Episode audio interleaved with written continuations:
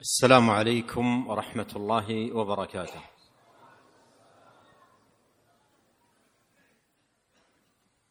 بسم الله الرحمن الرحيم.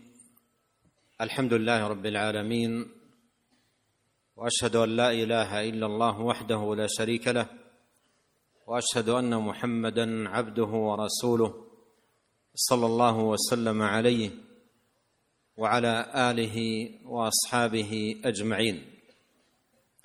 أما بعد فإنني أشعر بسعادة كبيرة في هذا الجلوس مع إخواني وأحبتي في الله في هذا المجلس المبارك في بيت من بيوت الله تبارك وتعالى.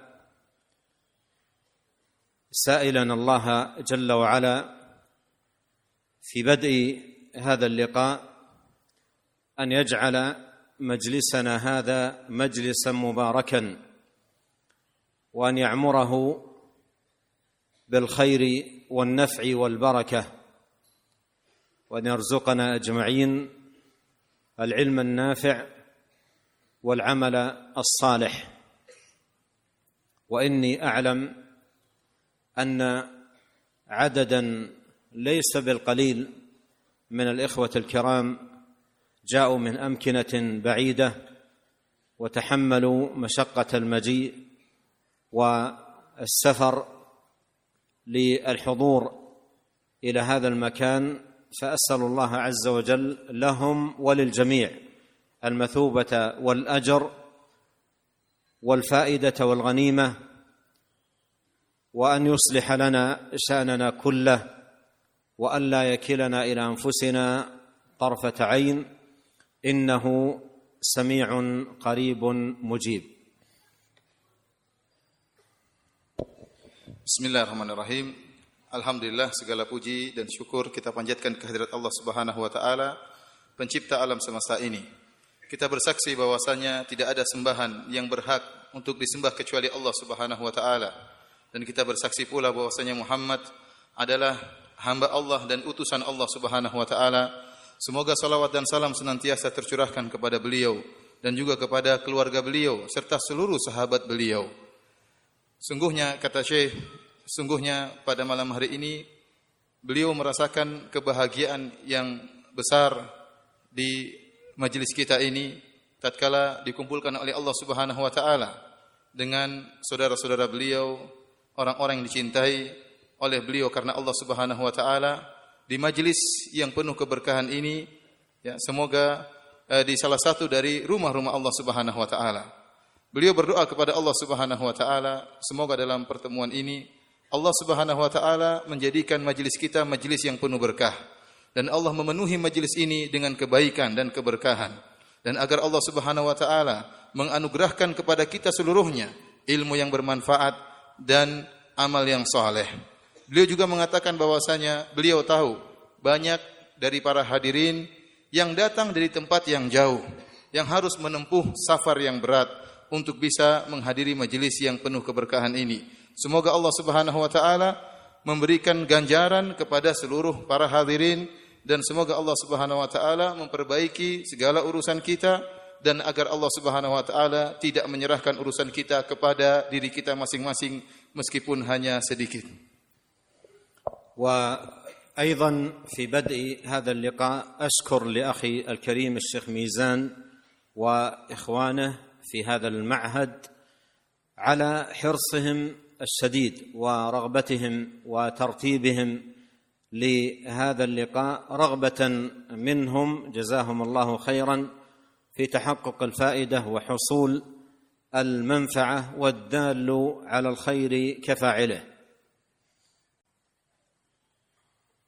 Demikian juga beliau uh, berterima kasih kepada uh, uh, Ustadz Syekh ya, Ustadz Syekh Mizan dan juga ustadz-ustadz yang lainnya yang memiliki semangat yang besar ya untuk bisa agar beliau bisa hadir di majelis ini dan mengatur segala kegiatan. Semoga Allah Subhanahu wa taala memberi ganjaran yang besar kepada mereka semua ya dan uh, semoga kita bisa memperoleh faedah dari uh, majelis ini dan Nabi sallallahu alaihi wasallam telah menjelaskan bahwasanya barang siapa yang beri petunjuk kepada kebaikan maka bagi dia pahala orang yang mengamalkannya. موضوع لقائنا هذا معاشر الكرام اسباب النجاه يوم القيامه وهذا الموضوع بلا شك موضوع عظيم للغايه وهو مطلب الصالحين كلهم فكل صالح يرجو نجاته يوم لقاء الله سبحانه وتعالى. فإن الله جل وعلا يقول فمن زحزح عن النار وأدخل الجنة فقد فاز وما الحياة الدنيا إلا متاع الغرور. Pembahasan kita pada malam hari ini adalah tentang sebab-sebab keselamatan pada hari kiamat. Dan ini merupakan bahasan yang sangat penting tanpa diragukan lagi. Bahkan bahasan yang paling penting dan ini merupakan cita-cita setiap orang yang soleh. Seluruh orang soleh ingin agar bisa selamat di hari kiamat tatkala bertemu dengan Rob mereka. Bukankah Allah Subhanahu wa taala telah berfirman, "Faman zuhziha 'anil nar wa udkhilal jannata faqad faz." Barang siapa yang diselamatkan dari neraka jahanam dan dimasukkan ke dalam surga Allah Subhanahu wa taala, maka sungguh dia telah mendapatkan kemenangan. Wa mal hayatud dunya illa mataul gurur dan tidaklah kehidupan dunia ini kecuali hanyalah ya kesenangan yang menipu. وابدا الحديث عن هذا الموضوع العظيم بقصه عجيبه رواها الامام احمد في مسنده تبين لنا مكانة هذا الموضوع وعظيم شأنه وشدة عناية الرعيل الأول أصحاب رسول الله صلى الله عليه وسلم ورضي عنهم بهذا الموضوع الجليل. يرويها الصحابي الجليل عثمان بن عفان رضي الله عنه وارضاه وعن الصحابه اجمعين واطراف هذه القصة ثلاثة هم خير اصحاب محمد صلى الله عليه وسلم ابو بكر وعمر وعثمان رضي الله عنهم Beliau akan membuka pembahasan tentang sebab-sebab keselamatan di hari kiamat dengan membawakan sebuah kisah yang sangat menakjubkan ya kisah yang diriwayatkan oleh Imam Ahmad rahimahullahu taala dalam musnadnya yang kisah ini akan menjelaskan kepada kita tentang agungnya pembahasan ini dan menunjukkan kepada kita bagaimana para sahabat sangat memberikan perhatian yang besar tentang memperoleh keselamatan di akhirat kelak. Kisah ini diriwayatkan oleh seorang sahabat yang mulia, dialah Uthman bin Affan radhiyallahu taala anhu semoga Allah meridainya dan semoga juga Allah meridai seluruh sahabat yang lain. Dan dalam kisah ini akan disebutkan tiga orang. Pelaku kisah ini ada tiga orang. Yang tiga orang ini seluruhnya adalah sahabat terbaik Nabi Shallallahu Alaihi Wasallam. Siapa tiga orang tersebut? Yaitu Abu Bakar, Umar, dan Utsman radhiyallahu taala anhum. Marilah kita dengarkan kisah ini. روى الإمام أحمد في مسنده عن عثمان بن عفان رضي الله عنه قال مر بي عمر بن الخطاب رضي الله عنه وسلم علي فلم أشعر.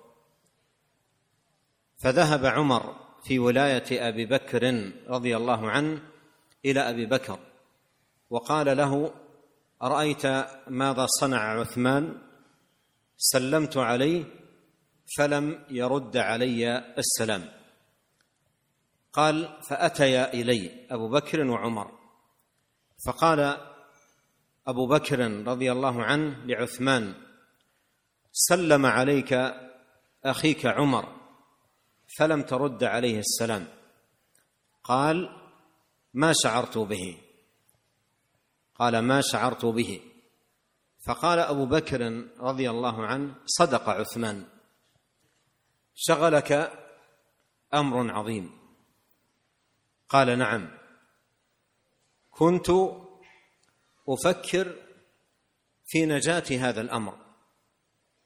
مات رسول الله صلى الله عليه وسلم ولم أسأله عن نجاة هذا الأمر. فقال فقال أبو بكر رضي الله عنه لقد سألته عن ذلك. فقال عثمان بأبي أنت وأمي أنت أحق الناس بذلك. فماذا قال لك؟ قال قال رسول الله صلى الله عليه وسلم من قبل مني الكلمة التي عرضتها على عمي فردها علي كانت له نجاة.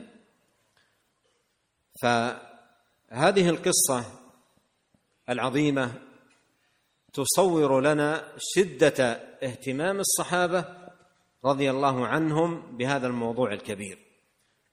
وتأمل رعاك الله. هؤلاء الثلاثة مبشرون بالجنة. شهد لهم النبي عليه الصلاة والسلام بالجنة ويفكرون في نجاة الأمر هذا التفكير. حتى إن عثمان رضي الله عنه من شدة تفكيره بالنجاة مر به أخوه عمر بن الخطاب وألقى عليه السلام فلم يرد لأنه لم يشعر به من شدة تفكيره في نجاة الأمر مع أنه رضي الله عنه وأرضاه مبشر بالجنة. والواحد منا قد تحصل له مثل هذه الحالة يمر به أحد إخوانه ويسلم عليه ولا يشعر به ولكن يكون مشغولا انشغالا شديدا بأمر من أمور الدنيا فيلقى عليه السلام ولا يشعر لشده انشغال قلبه بامر من امور الدنيا أو مصلحه من مصالحها Kisah ini diriwayatkan oleh Al Imam Ahmad dari sahabat Utsman bin Affan radhiyallahu taala anhu. Beliau berkata, suatu hari Umar bin Khattab radhiyallahu taala anhu melewatiku. Kemudian Umar bin Khattab memberi mengucapkan salam kepadaku, namun aku tidak sadar sehingga aku tidak menjawab salam Umar. Maka tatkala itu di zaman pemerintahan Abu Bakar, maka Umar pun pergi menemui Abu Bakar mengeluhkan hal tersebut. Dia mengatakan kepada Abu Bakar, "Wahai Abu Bakar, tidakkah kau lihat apa yang telah dilakukan oleh Utsman?" Aku mengucapkan salam kepadanya, namun dia tidak menjawab salamku. Maka Abu Bakar dan Umar pun berdua datang menemui Utsman bin Affan. Maka Abu Bakar berkata kepada Utsman, "Wahai Utsman, saudaramu Umar telah memberi salam kepada engkau, namun engkau tidak menjawab salamnya." Kata Utsman, "Aku tidak sadar. Aku tidak tahu kalau dia memberi salam." Maka kata Abu Bakar, "Sungguh benar engkau Utsman. Engkau telah tersibukkan dengan suatu perkara yang agung." Maka kata Uthman, benar. Aku telah tersibukkan dengan perkara yang agung. Aku sedang memikirkan tentang bagaimana aku bisa selamat. Rasulullah sallallahu alaihi wasallam sudah meninggal dan aku tidak sempat bertanya kepada Nabi bagaimana aku bisa selamat. Maka Abu Bakar radhiyallahu taala anhu berkata, Adapun aku aku telah bertanya kepada Rasulullah sallallahu alaihi wasallam tentang hal tersebut. Uthman berkata, engkau adalah wahai Abu Bakar engkau adalah orang yang paling utama untuk mengetahui hal ini. Apa yang telah diucapkan, disampaikan oleh Nabi kepada engkau. Maka Abu Bakar berkata, Rasulullah sallallahu alaihi wasallam bersabda, "Man qabila minni al-kalimat allati aradtuhu ala ammi." Barang siapa yang menerima dariku perkataan yang aku tawarkan kepada pamanku, yaitu Abu Talib, faraddaha alayya yang kemudian pamanku menolaknya, yaitu kalimat la ilaha illallah, kanat lahu najah. Barang siapa yang menerima kalimat la ilaha illallah, maka bagi dia keselamatan. Para hadirin yang dirahmati oleh Allah Subhanahu wa taala, kisah ini mengabarkan tentang bagaimana perhatian besar dari para sahabat terhadap keselamatan pada hari kiamat kelak. Mereka tiga orang ini, Abu Bakar, Umar, dan Uthman adalah orang-orang yang telah dipersaksikan oleh Nabi Shallallahu Alaihi Wasallam bahwasanya mereka masuk surga. Mereka telah dijamin masuk surga. Akan tetapi mereka masih memikirkan bagaimana mereka bisa selamat pada hari kiamat kelak. Lihatlah Uthman radhiyallahu taala anhu, saking berfikirnya tentang bagaimana dia bisa selamat, sampai-sampai dia tidak sadar. Umar bin Khattab radhiyallahu taala anhu yang memberi salam kepada dia, dia tidak dengar karena sibuk memikirkan akan hal ini. Padahal beliau Uthman telah diberikan kabar gembira oleh Nabi bahwasanya beliau dijamin masuk surga. Dan kita sadari bahwasanya terkadang kondisi seperti ini menimpa kita. Terkadang ada orang yang melewati kita, sebagian sahabat kita memberi salam kepada kita dan kita tidak sadar sehingga kita tidak memberi jawaban terhadap salam saudara kita tersebut. Akan tapi yang berbeda, Uthman tidak memberi salam, tidak menjawab salam, tidak mendengar salam, tidak sadar kalau ada sahabat yang beri salam karena sibuk memikirkan keselamatan pada hari kiamat. Adapun kita, kita terkadang tidak memberi salam karena sibuk memikirkan perkara dunia. Karena terlalu sibuk memikirkan kemaslahatan dunia, bukan karena memikirkan keselamatan akhirat. معاشر الكرام يجب علينا ان نفكر جيدا في امر النجاه وأن نسعى جيدا لتحصيل النجاة وأن نعرف أسباب النجاة يوم القيامة وأن نحرص على العمل بأسباب النجاة يوم القيامة لنكون يوم القيامة من الفائزين وعن النار مزحزحين وإلى الجنة من الداخلين بمن الله الرب الكريم سبحانه وتعالى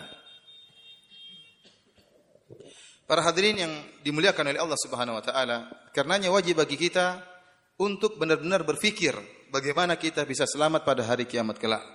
Dan kita harus benar-benar berusaha untuk bisa menempuh sebab-sebab yang bisa menyelamatkan kita pada hari kiamat kelak. Kita berusaha untuk mengamalkan ya sebab-sebab yang bisa menyelamatkan kita dari hari kiamat dari kesulitan hari kiamat kelak. Dan kita benar-benar semangat agar kita di akhirat kelak diselamatkan dari bahaya neraka jahanam dan agar kita kelak di akhirat kelak dimasukkan dalam surga Allah Subhanahu wa taala. في هذه الوقفه وفي هذا اللقاء اذكر باعظم واهم اسباب النجاه يوم القيامه واعظم ما تكون به النجاة يوم القيامة توحيد الله وإخلاص الدين له جل في علاه.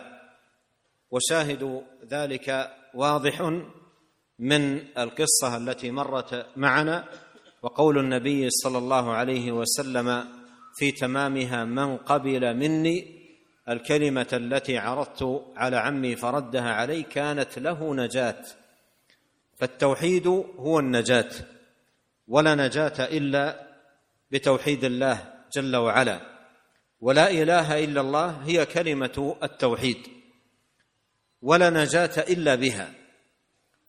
وليست نجاة المرء بهذه الكلمة بمجرد قولها دون فهم لمعناها ودون عمل بما تقتضيه من توحيد وإخلاص لله تبارك وتعالى. فإن لا إله إلا الله إنما تكون نافعة لقائلها سببا لنجاته يوم لقاء الله تبارك وتعالى إن قالها عن علم وعمل وصدق. عن علم بمعناها وعمل بمقتضاها وأن يكون قالها صدقا من قلبه. فإنه إن قالها عن علم خرج من طريقة النصارى الذين يعملون ولا يعلمون وإن قالها عمل بها خرج من طريقة اليهود الذين يعلمون ولا يعملون وإذا قالها عن صدق خرج من طريقة المنافقين الذين يظهرون ما لا يبطنون. Pada majelis kita ini eh, beliau mengingatkan tentang sebab terbesar yang mendatangkan keselamatan pada hari kiamat. Sebab terbesar tersebut adalah bertauhid kepada Allah Subhanahu wa taala mengikhlaskan agama seluruhnya untuk Allah Subhanahu wa taala. Dan dalilnya sangat jelas dari kisah yang kita sebutkan tadi di mana di akhir kisah Nabi sallallahu alaihi wasallam berkata, "Man qabila minni al-kalimata allati aradtuha ala ammi" Barang siapa yang menerima kalimat yang aku tawarkan kepada pamanku untuk mengucapkan la ilaha illallah kemudian pamanku menolaknya, kalau dia terima kalimat tersebut maka dia akan selamat yaitu kalimat la ilaha illallah. Tidak ada keselamatan tanpa la ilaha illallah. La ilaha illallah itulah kalimat tauhid. Namun beliau mengingatkan bahwasanya keselamatan seorang hamba bukan hanya sekedar mengucapkan la ilaha illallah tanpa beramal. Ini hanya ngomong, pintar ngomong, tidak diamalkan. Ini tidak menyelamatkan. Tetapi yang menyelamatkan seorang hamba adalah mengucapkannya dan menjalankan konsekuensi dari la ilaha illallah dengan penuh keikhlasan. Karena kalimat la ilaha illallah hanyalah bermanfaat dan hanyalah bisa menjadi sebab keselamatan jika diucapkan oleh seorang hamba di atas tiga perkara yaitu di atas ilmu, kemudian mengamalkannya dan dengan sidik, dengan kejujuran ketulusan dari hati. Yaitu mengucapkannya dengan ilmu, yaitu mengerti makna la ilaha illallah. Apa itu makna la ilaha illallah? Hakikat la ilaha illallah. Kemudian mengamalkannya, itu mengamalkan konsekuensi dari kalimat la ilaha illallah dan mengucapkannya dengan sidik, dengan kejujuran dan ketulusan benar-benar dari hatinya. Barang siapa yang mengucapkan la ilaha illallah di atas ilmu, maka dia telah keluar dari jalannya orang-orang Nasara yang mereka beramal tanpa ilmu. Mereka berucap, mereka berbuat tanpa ilmu. Dan barang siapa yang mengucapkan la ilaha illallah disertai dengan amalan, maka dia telah keluar dari jalannya orang-orang Yahudi yang mereka berilmu namun tidak mengamalkannya. Dan barang siapa yang mengucapkan la ilaha illallah dengan ketulusan dari hati, maka mereka keluar dari jalannya orang-orang munafik yang mereka menampakkan apa yang menyimpang dari isi hati mereka. وقد دلت نصوص الكتاب والسنه ان كلمه التوحيد لا اله الا الله انما تكون نافعة لقائلها موجبة لنجاته يوم لقاء الله تبارك وتعالى إذا استوفى شروطها التي دل عليها كتاب الله وسنة نبيه صلى الله عليه وسلم. قيل لوهب بن منبه رحمه الله وهو من علماء التابعين أليست لا إله إلا الله مفتاح الجنة؟ قال بلى ولكن ما من مفتاح الا وله اسنان فان جئت بمفتاح له اسنان فتح لك والا لم يفتح مشيرا بذلك إلى شروط لا اله الا الله التي لا قبول لها الا بتحقيقها Dalil-dalil dari Alkitab dan Sunnah menunjukkan bahwasanya kalimat tauhid ya la ilaha illallah hanyalah bisa bermanfaat bagi pengucapnya dan bisa menyelamatkan dia dari azab neraka jahanam kalau kalimat tersebut memenuhi syarat-syaratnya ya sebagaimana telah ditunjukkan oleh Al-Qur'an dan Sunnah Nabi sallallahu alaihi wasallam. Suatu saat dikatakan kepada Wahab bin Munabbih rahimahullahu taala dan dia adalah salah seorang ulama dari kalangan tabi'in, dikatakan kepada dia, "Bukankah La ilaha illallah miftahul jannah. Bukankah kalimat la ilaha illallah adalah kunci surga? Maka dia mengatakan, benar bahwasanya la ilaha illallah merupakan kunci surga. Walakin ma min miftahin illa walahu asnan. Akan tapi tidak ada satu kunci pun kecuali ada gigi-gigi kunci tersebut. Jika engkau datang membawa kunci tersebut dengan gigi-giginya, maka kau akan bisa membuka pintu surga. Akan tapi jika kau mendatangkan kunci yang tidak ada giginya, maka kau tidak bisa membuka pintu surga. Ini menunjukkan bahwasanya yang dimaksud dengan gigi-gigi kunci adalah syarat dari la ilaha illallah.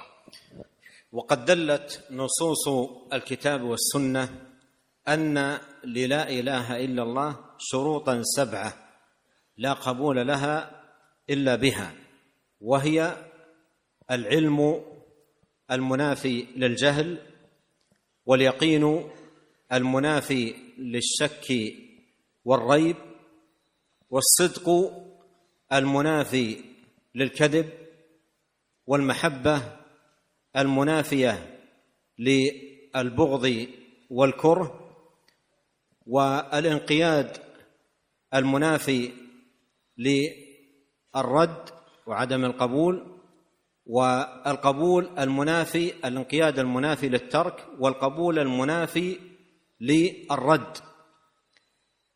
وهذه الشروط للا إله إلا الله جمعها أحد أهل العلم في بعض الأبيات فقال وبشروط سبعة قد قيدت وفي نصوص الوحي حقا وردت فإنه لا ينتفع قائلها بالنطق إلا حيث يستكملها العلم واليقين والقبول والانقياد فادري ما أقول والصدق والاخلاص والمحبه وفقك الله لما احبه والشرط السابع من هذه الشروط الاخلاص المنافي للشرك والرياء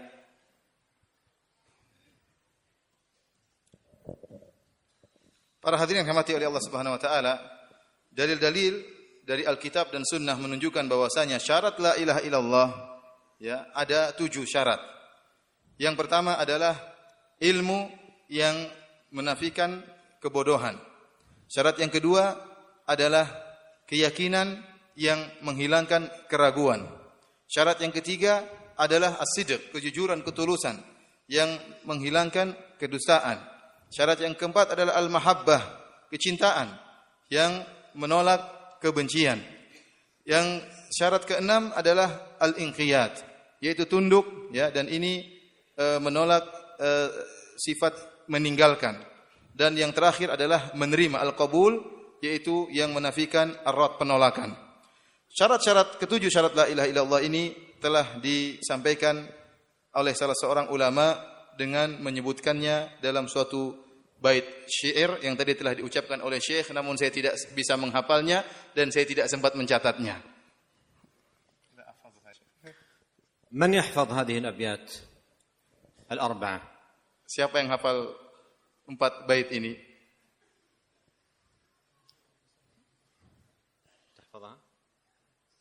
Man yahfaz al-abyat al-arba'ah?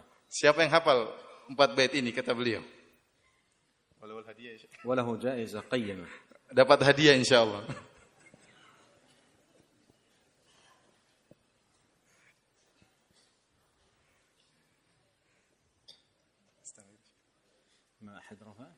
Enggak ada yang hafal? Ada. Sini silakan.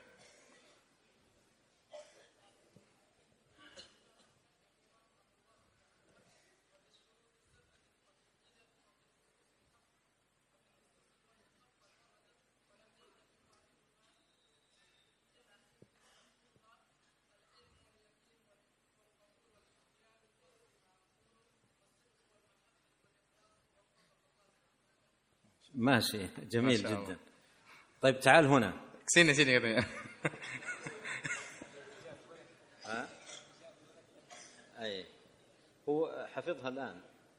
مشكلة محفظتي نسيتها في البيت. خلاص خلي بعدين إن شاء الله. أرسل شاء له. لا لا أنا أرسل له. بس اكتب اسمه عندك. insyaallah nanti dicatat namanya. نقودي نسيتها في البيت. لا لا أنا أعطيه إن شاء الله من عندي أرسلها له إن شاء الله Insyaallah ada hadiah dari Syekh ya insyaallah spesial buat beliau. وأرسل له كتاب أيضا هدية له إن شاء الله Insyaallah dikasih kitab juga dari beliau. السبب الثاني من أسباب النجاة يوم القيامة العمل بالسنة سنة النبي الكريم عليه الصلاة والسلام. فلا نجاة إلا بلزوم هديه القويم وصراطه المستقيم. وقد قال الإمام مالك بن أنس رحمه الله تعالى السنة سفينة نوح. من ركبها نجا ومن تركها غرق. Syarat yang kedua atau sebab yang kedua dari sebab-sebab keselamatan pada hari kiamat yaitu menjalankan sunnah Nabi Shallallahu Alaihi Wasallam.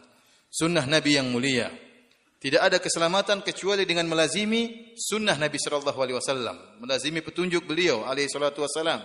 Sebagaimana perkataan Imam Malik bin Anas radhiyallahu taala anhu, as-sunnatu safinatu Nuh. Sunnah itu seperti perahunya Nabi Nuh alaihi salam. Man raqibaha naja wa man tarakaha gharik. Barang siapa yang naik di atas perahu Nabi Nuh, maka dia akan selamat. Dan barang siapa yang meninggalkan perahu Nabi Nuh, maka dia akan tenggelam. والبدع ليست من اسباب النجاه وان أكثر من الاعمال التي هي قائمه على البدعه والهوى لأن الله سبحانه وتعالى لا يقبلها منه فان الله عز وجل إنما يقبل عمل العامل إذا كان موافقا لهدي النبي الكريم عليه الصلاة والسلام. ولهذا قال النبي صلى الله عليه وسلم من عمل عملا ليس عليه أمرنا فهو رد. ولهذا في قصة الناس الذين يذادون عن حوض النبي الكريم عليه الصلاة والسلام يوم القيامة يقال للنبي صلى الله عليه وسلم في شانهم انك لا تدري ماذا احدثوا بعدك Adapun bid'ah, maka bid'ah merupakan, bukan merupakan sebab keselamatan, meskipun banyak dilakukan. Amal yang banyak namun merupakan bid'ah tidak akan diterima oleh Allah Subhanahu wa taala. Karena amalan-amalan bid'ah tidaklah dibangun di atas sunnah Nabi tapi dibangun di atas hawa. Allah tidak akan menerimanya kecuali amalan yang sesuai dengan petunjuk Nabi sallallahu alaihi wasallam. Karenanya Rasulullah SAW bersabda, "Man amila amalan laisa alaihi amruna fahuwa rad." Barang siapa yang mengamalkan suatu amalan yang tidak ada contohnya dari kami, tidak ada perintah dari kami, maka dia tertolak. Dan dalam kisah orang-orang yang diusir dari telaga Nabi Shallallahu Alaihi Wasallam pada hari kiamat kelak, tatkala mereka akan mendatangi telaga Nabi kemudian diusir. Kenapa mereka diusir? Dikatakan kepada Nabi Shallallahu Alaihi Wasallam, Inna kala tadri ma ahdatsu ba'dak. Sungguhnya kau tidak tahu hai Muhammad apa yang telah mereka ada-adakan sepeninggal engkau. ولهذا يقول عبد الله بن مسعود رضي الله عنه اقتصاد في سنة خير من اجتهاد في بدعة اقتصاد في سنة أن تحافظ على أعمال ولو كانت قليلة من سنة النبي الكريم عليه الصلاة والسلام تواظب عليها وتحافظ عليها وتعتني بها خير لك من ان تجتهد في اعمال كثيره جدا قائمه على البدعه لأن ما قام على السنة وان قل قبل وما قام على البدعه وان كثر رد على صاحبه ولم يقبل منه Oleh karenanya Ibnu Mas'ud radhiyallahu taala anhu pernah berkata, "Iktisad fi sunnah khairun min ijtihad fi bid'ah." Ya, sederhana atau sedikit dalam sunnah itu lebih baik daripada bersungguh-sungguh dalam bid'ah. Kenapa? Karena meskipun sedikit dalam sunnah, meskipun amalan dilakukan sedikit, tetapi sesuai dengan sunnah Nabi Shallallahu Alaihi Wasallam, engkau menjaga amalan tersebut, engkau berkesinambungan dalam melaksanakan sunnah yang sedikit tersebut akan diterima oleh Allah Subhanahu Wa Taala karena dibangun di atas sunnah Nabi Shallallahu Alaihi Wasallam. Lebih baik daripada engkau bersungguh-sungguh dalam banyak ibadah, melakukan banyak amalan, amalan yang banyak, akan tapi dibangun di atas bid'ah, maka tidak akan diterima oleh Allah Subhanahu wa taala. Sedikit namun di atas sunnah diterima oleh Allah Subhanahu wa taala, meskipun banyak namun di atas bid'ah ditolak oleh Allah Subhanahu wa taala. ومن الآيات الجامعة لموجبات النجاة يوم القيامة قول الله عز وجل ومن يطع الله ورسوله ويخشى الله ويتقه فأولئك هم الفائزون فذكر في هذه الآيات في هذه الآية الكريمة أمور أربعة تكون بها النجاة ويكون بها الفوز يوم لقاء الله سبحانه وتعالى وهي طاعة الله جل في علاه باتباع شرعه ولزوم ما أمر به تبارك وتعالى وطاعة رسوله صلى الله عليه وسلم المبلغ عن الله جل وعلا فإنه صلى الله عليه وسلم لا ينطق عن الهوى إن هو إلا وحي يوحى. ولهذا فإن طاعته من طاعة الله سبحانه وتعالى ومن يطع الرسول فقد أطاع الله. والسبب الثالث خشية الله سبحانه وتعالى في الغيب والشهادة والسر والعلانية.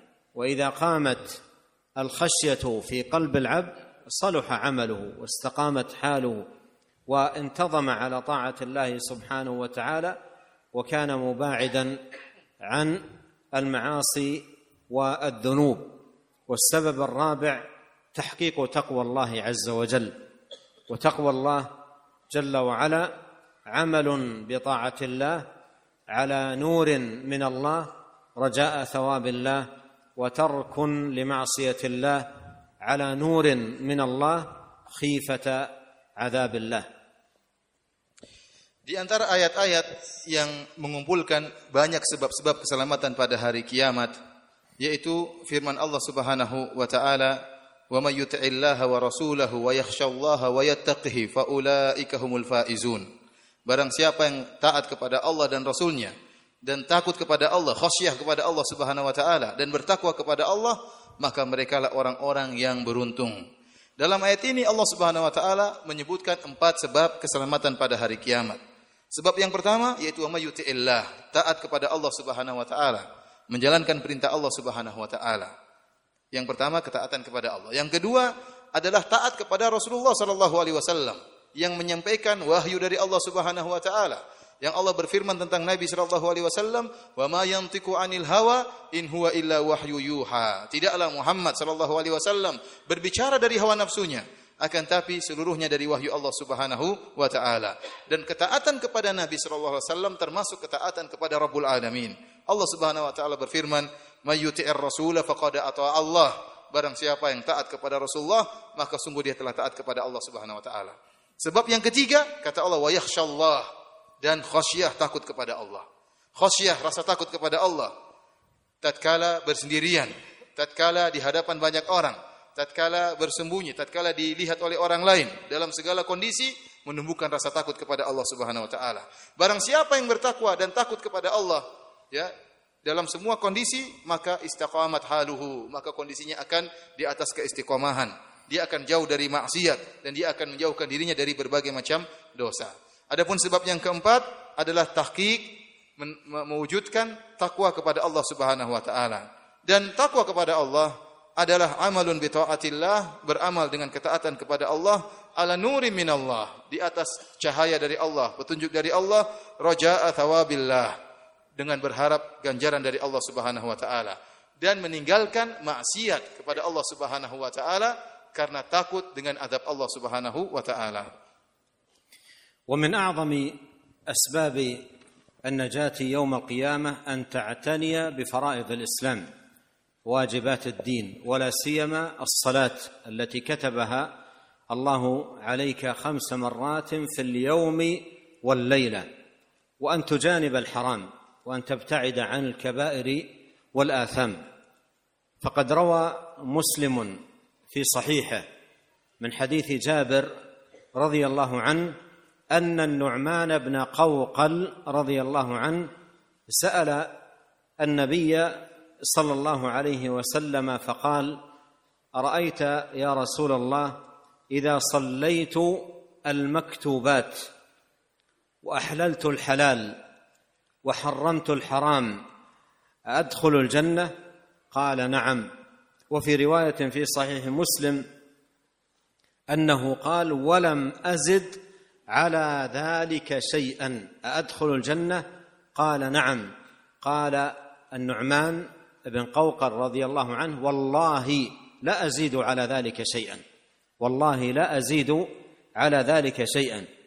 فمن حافظ على فرائض الإسلام العظيمة واجبات الدين التي أوجبها الله سبحانه وتعالى على عباده وابتعد عن كبائر الذنوب التي رتب عليها العقوبات من لعن أو طرد من رحمة الله أو عدم دخول الجنة أو نفي الإيمان أو قيل في حق صاحبها ليس منا أو نحو ذلك من الكبائر الموجبة للعقوبة يوم القيامة كان ذلك موجبا لنجاته يوم لقاء الله سبحانه وتعالى وسلامته من العذاب. Di antara sebab-sebab yang utama yang mendatangkan keselamatan pada hari kiamat yaitu melaksanakan kewajiban-kewajiban yang Allah telah wajibkan kepada kita. Terutama seperti kewajiban melaksanakan sholat lima waktu. Disertai dengan meninggalkan dosa-dosa, terutama dosa-dosa besar. Dalam Sahih Muslim diriwayatkan dari Jabir bin Abdullah radhiyallahu taala anhu bahwasanya sahabat Nu'man bin Qaukal bertanya kepada Nabi sallallahu alaihi wasallam, "Wahai Rasulullah, bagaimana menurutmu idza shallaitul maktubat jika aku salat lima waktu, kemudian aku menghalalkan yang halal dan aku mengharamkan yang haram, adkhulul jannah, apakah aku akan masuk surga?" Maka kata Nabi sallallahu alaihi wasallam, "Iya, kau akan masuk surga." Jadi salat lima waktu menghalalkan yang halal dan mengharamkan yang haram, tiga perkara aku masuk surga? Kata Nabi iya. Dalam riwayat kata Nu'man, walam azid ala dzalika syai'an dan kemudian aku tidak mengamalkan selain ini, cuma tiga ini yang aku amalkan. Apakah aku akan masuk surga? Kata Nabi, iya kau masuk surga. Maka kata Nu'man, demi Allah aku tidak akan menambah lebih daripada tiga perkara ini. Oleh karenanya hadis ini menunjukkan barang siapa yang menjaga kewajiban-kewajiban yang diwajibkan kepadanya dalam Islam dan dia menjauhkan dirinya dari dosa-dosa besar. Itu dosa-dosa yang mendatangkan hukuman Allah Subhanahu wa taala. Apakah dilaknat, apakah dijauhkan dari rahmat Allah Subhanahu wa taala, apakah ada hukum-hukum hadnya ataukah Nabi sallallahu alaihi wasallam mengatakan laisa minna bukan dari golongan kami yang melakukan demikian. Ini semua ciri-ciri dosa-dosa besar. Jika dijauhi dosa-dosa besar dan menjalankan kewajiban-kewajiban Islam, maka ini merupakan sebab keselamatannya pada hari kiamat kelak. Man huwa hadha as-sahabi alladhi sa'ala an-nabi alaihi salatu wassalam An-Nu'man ibn An-Nu'man ibn Qawqal النعمان ابن قوقل. كثير من المسلمين الآن لا يعرفون ابن قوقل رضي الله عنه ولا يعرفون كثير من الصحابة ولكنهم يعرفون ومعرفة يومية قوقل ولكن بكسر القاف الثانية. يعرفون قوقل ولكن بكسر القاف الثانية المحرك البحث جوجل. يعرفونه. هذا يعرفونه معرفة جيدة وكل يوم ينشغلون مع جوجل ويدخلهم هذا إلى أشياء ومتاهات وأفكار وأمور وانحرافات. أما الصحابة لا ابن قوقل ولا غيره. معرفتهم بهؤلاء ضعيفة جدا. وعقولهم وأفكارهم مشغولة مع جوجل وما يوصلهم إليه من متاهات ومصائب وانحرافات. والله al-musta'an. Beliau mengingatkan, siapakah sahabat yang meriwayatkan hadis ini dalam Sahih Muslim yang bertanya kepada Nabi SAW?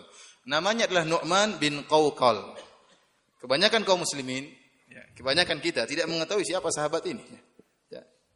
Bukan cuma sahabat ini, sahabat-sahabat yang lainnya juga banyak yang kita tidak tahu.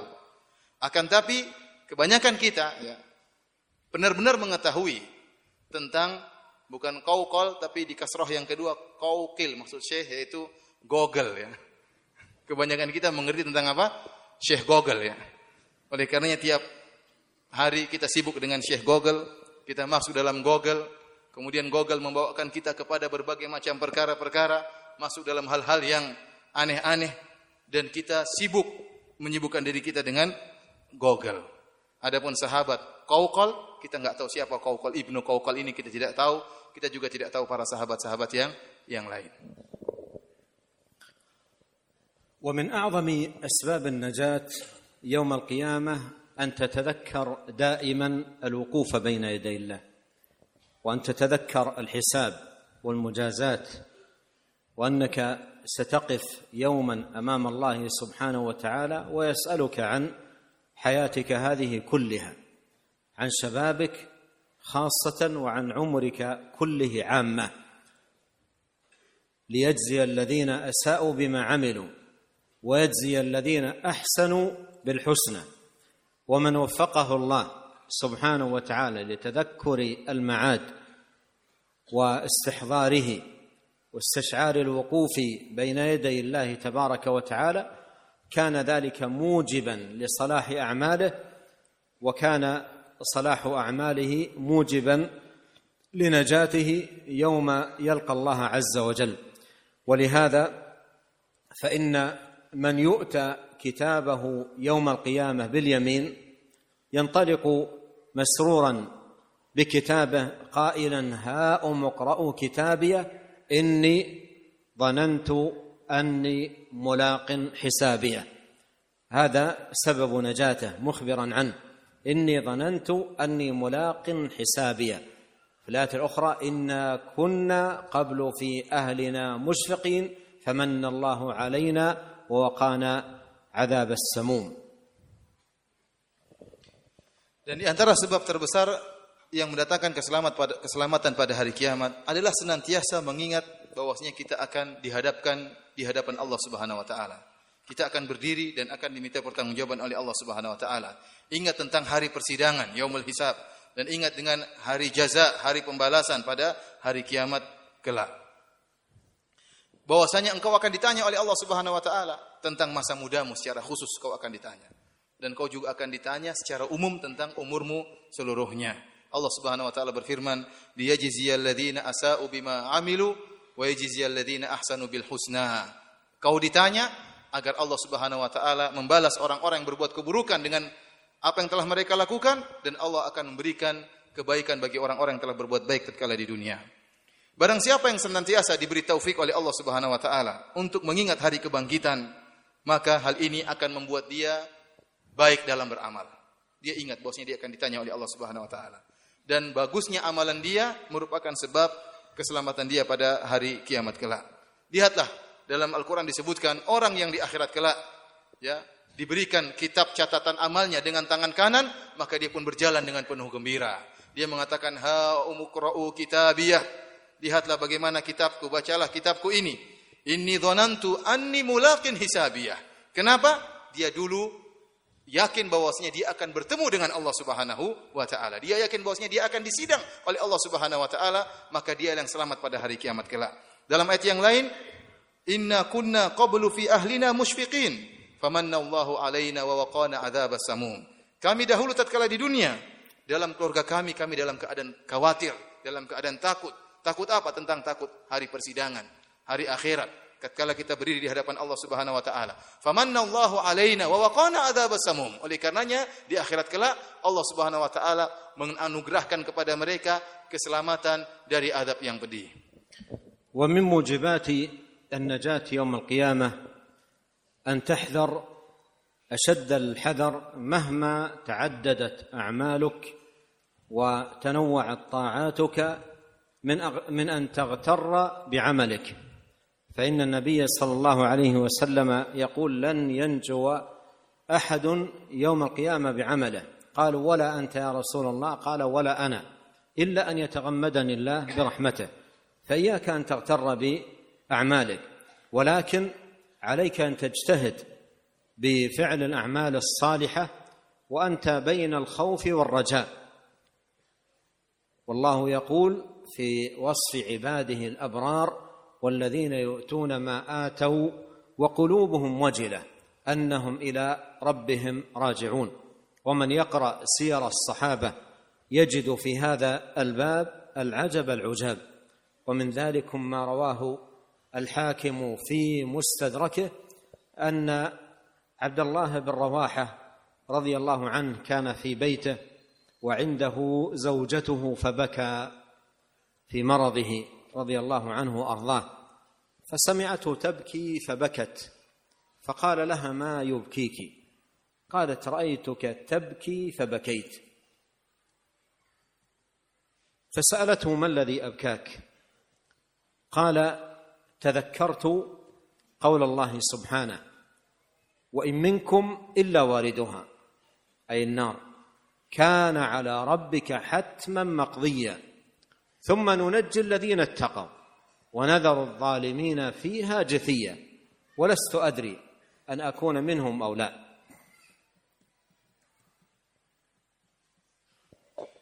Para hadirin rahmati oleh Subhanahu wa taala, di antara sebab terselamatkannya seorang dari azab pada hari kiamat kelak yaitu dia berhati-hati dan hendaknya dia waspada meskipun berbagai macam amalan kebajikan yang dia lakukan meskipun betapapun banyak ketaatan yang dia lakukan, maka jangan dia merasa bangga dengan amalannya. Ingatlah dalam satu hadis Rasulullah SAW mengatakan, lan yanjua ahadun bi amalihi. Tidak seorang pun yang akan selamat dengan amalannya. Para sahabat bertanya, wala anta ya Rasulullah, engkau juga tidak selamat dengan amalanmu. Kata Rasulullah SAW, walakin an yataghammadani Allah bi rahmati. Akan tapi Allah meliputiku dengan rahmatnya, maka aku pun selamat. Oleh karenanya, janganlah engkau terpedaya dengan amalan yang kau lakukan. Tetapi berusaha engkau beramal dengan sebanyak-banyaknya. Lakukan amalan soleh antara khauf dan roja. Antara berharap dan an dalam antara rasa takut dan rasa berharap. Sebagaimana Allah Subhanahu wa taala berfirman tentang penghuni surga, "Walladzina yu'tuna ma atau wa qulubuhum wajilatun annahum ila rabbihim raji'un." Dan orang-orang yang telah melakukan apa yang telah mereka lakukan, telah memberikan apa yang telah memberi, mereka berikan. Wa qulubuhum wajilah, sementara hati-hati mereka dalam keadaan takut bahwasanya mereka akan dikembalikan kepada Allah Subhanahu wa taala. Barang siapa yang membaca sejarah para sahabat, maka dia akan mendapatkan keajaiban tentang rasa takut dari para sahabat. Tidak ada rasa pede dari mereka untuk masuk surga. Diriwayatkan oleh Al-Hakim dalam Mustadraknya dari Abdullah bin Rawahah radhiyallahu taala anhu, suatu hari dia pun menangis. Menangis dan menangis lantas dia dilihat oleh istrinya. Istrinya pun ikut menangis tatkala melihat dia menangis. Maka Abdullah bin Rawahah bertanya kepada istrinya, "Ma yubkik? Apa yang buat kau menangis wahai istriku?" Dia mengatakan, tatkala aku melihat engkau menangis, aku pun menangis. Apa yang buat engkau menangis, wahai suamiku? Ternyata Abdullah bin Rawahah radhiyallahu anhu sedang memikirkan suatu ayat dalam Al-Quran di mana Allah Subhanahu wa taala berfirman, "Wa im minkum illa wariduha kana ala rabbika hatman maqdiya." dan tidaklah seorang pun dari kalian kecuali akan melewati neraka jahanam dan ini sudah merupakan kepastian dari Allah Subhanahu wa taala. Tsumma nunajjil ladzina taqaw wa nadharu dzalimin fiha jithiya. Kemudian kami akan menyelamatkan orang-orang yang bertakwa dan kami membiarkan orang-orang yang kafir dalam orang-orang yang zalim dalam neraka jahanam. Kata Abdullah bin Ruaha, "Walastu adri ana minhum amla." Saya tidak tahu apakah saya termasuk orang-orang yang diselamatkan dari neraka jahanam atau tidak. Inilah yang membuat beliau menangis. Tidak ada rasa bangga dengan amalan beliau. Tidak ada rasa pede untuk masuk surga. Tapi beliau antara khauf dan raja. ومن موجبات النجاة يوم القيامة ولا سيما عندما تنشب بين الناس الفتن المهلكة التي يحصل فيها انحراف الناس عن جادة الصواب وبعدهم عن الحق والهدى فإن الفتن من أعظم الأمور المهلكة للناس المبعدة لهم عن النجاة يوم القيامة. فمن أعظم ما يعين على السلامة من الفتن وتتحقق به النجاة يوم القيامة أمور ثلاثة جمعها النبي صلى الله عليه وسلم في حديث عقبة بن عامر الذي رواه الترمذي في جامعه وغيره قال قال عقبة بن عامر رضي الله عنه قلت يا رسول الله ما النجاة قلت يا رسول الله ما النجاة قال املك عليك لسانك وليسعك بيتك وابكي على خطيئتك. فذكر عليه الصلاة والسلام أمورا ثلاثة ينجو بها المرء ولا سيما عندما تنشب بين الناس الفتن المهلكة. فذكر عليه الصلاة والسلام اولا أن يملك المرء عليه لسانه وذلك أن اللسان من أعظم الأمور المهلكة. وقد قال عليه الصلاة والسلام وهل يكب الناس على وجوههم أو قال على مناخرهم إلا حصائد ألسنتهم؟ وقد جاء عنه في حديث آخر أنه صلى الله عليه وسلم قال من صمت نجا. فحفظ اللسان موجب لنجاة العبد. أما إذا كان الإنسان يتكلم ويتكلم ولا يبالي بما يقول فإنه يهلك نفسه. فإنه يهلك نفسه. وإن الرجل لا يقول الكلمة لا يلقي لها بالا يهوي بها في النار. سبعين خريفا كما جاء بذلكم الحديث عن رسول الله صلى الله عليه وسلم. والأمر الثاني في هذا آه، الحديث آه، لزوم البيت. والمراد بلزوم البيت عدم التصدر والبروز للفتن وإتيانها والاستشراف لها. وإذا لزم المرء بيته مجانبا موارد الفتن سواء فتن الشبهات أو فتن الشهوات كان ذلك له نجاة. والمراد بملازمة البيت أن لا يذهب لأماكن الفتن لكنه يذهب إلى مسجده يصلي يعبد الله ويذهب إلى عمله متقيا الفتن ومصالحه الدنيوية لكنه لا يستشرف لشيء من الفتن بل يكون عنها في بعد وعدم استشراف لها.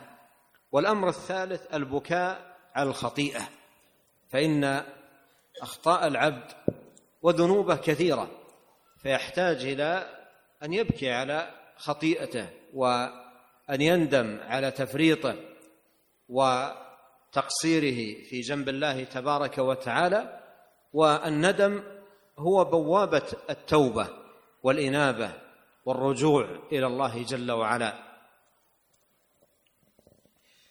Para hadirin yang dirahmati oleh Allah Subhanahu wa taala, di antara sebab-sebab keselamatan terutama di zaman penuh fitnah. Fitnah tersebar di antara manusia. Yang fitnah-fitnah tersebut menyebabkan penyimpangan orang-orang dan menyebabkan manusia terjauhkan dari kebenaran dan huda. Fitnah yang menjauhkan manusia dari keselamatan, fitnah yang membinasakan dan menjerumuskan dalam kebinasaan. Ada tiga perkara yang harus dilakukan seorang hamba di zaman fitnah tersebut yang mendatangkan keselamatan. Tiga perkara ini telah dikumpulkan oleh Nabi Shallallahu Alaihi Wasallam dalam satu hadis yang diriwayatkan oleh Uqbah bin Amir dalam Sunan Tirmidzi dan yang lainnya.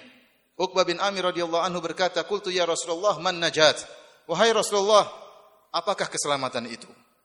Bagaimana keselamatan itu wahai Rasulullah? Maka Rasulullah SAW mengatakan, "Imlik alaika lisanak." Peganglah lisanmu. Wal yasa'ka baituk hendaknya rumahmu menjadi luas untukmu. Tenanglah di rumahmu. Wabki ala khati'atik dan menangislah atas dosa-dosamu. Tiga perkara yang disebutkan oleh Nabi Shallallahu Alaihi Wasallam. Tiga perkara ini jika, jika dilakukan oleh seorang maka dia akan selamat dari bahaya fitnah. Yang pertama yaitu dia menjaga lisannya. Ketahuilah bahwasanya lisan merupakan sebab terbesar yang membinasakan orang-orang. Bukankah Nabi Shallallahu Alaihi Wasallam telah bersabda, fahal yakubun nasa fin nari ala manakhirihim illa hasaidu alsinatihim atau ala wujuhim illa hasaidu alsinatihim? Rasulullah SAW mengatakan kepada Mu'ad bin Jabal bukankah yang menyebabkan manusia terjerumus tergeret di neraka jahanam di atas wajah-wajah mereka kecuali karena ulah perbuatan lisan-lisan mereka? Ini paling banyak menyebabkan manusia terjerumus dalam kebinasaan dalam hadis yang lain kata Nabi SAW man somata naja barang siapa yang diam maka dia selamat Adapun seorang yang berbicara dan tidak peduli dengan apa yang dia ucapkan, maka dia telah membinasakan dirinya sendiri. Dalam hadis kata Nabi sallallahu alaihi wasallam, "Inna rajula la yatakallamu bi kalimatin la yulki laha balan yahwi biha fi nari jahannam sab'ina kharifan."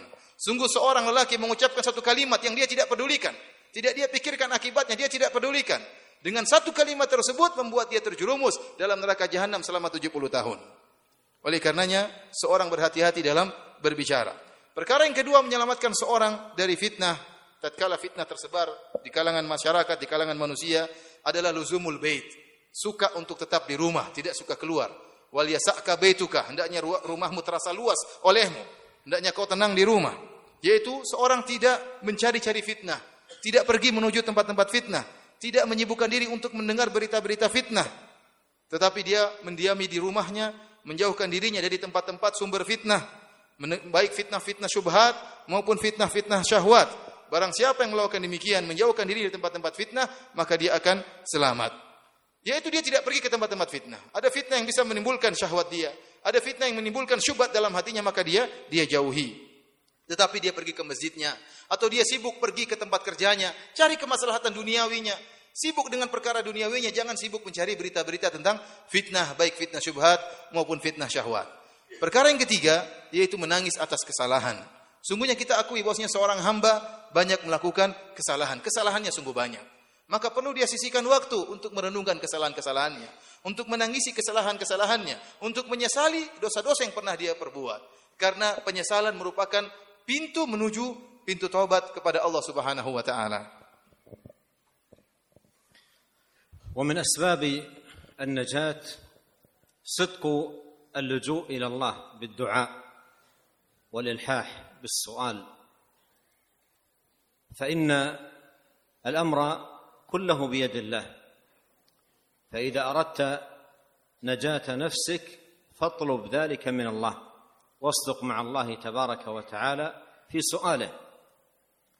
وإذا تأملت فإن الخير الذي به نجاتك من التوحيد والاتباع ولزوم الطاعة وغير ذلك من موجبات النجاة واسبابه كل ذلك بيد الله. ولا يمكن أن تفعل شيئا من ذلك إلا إذا أعانك الله. وسددك.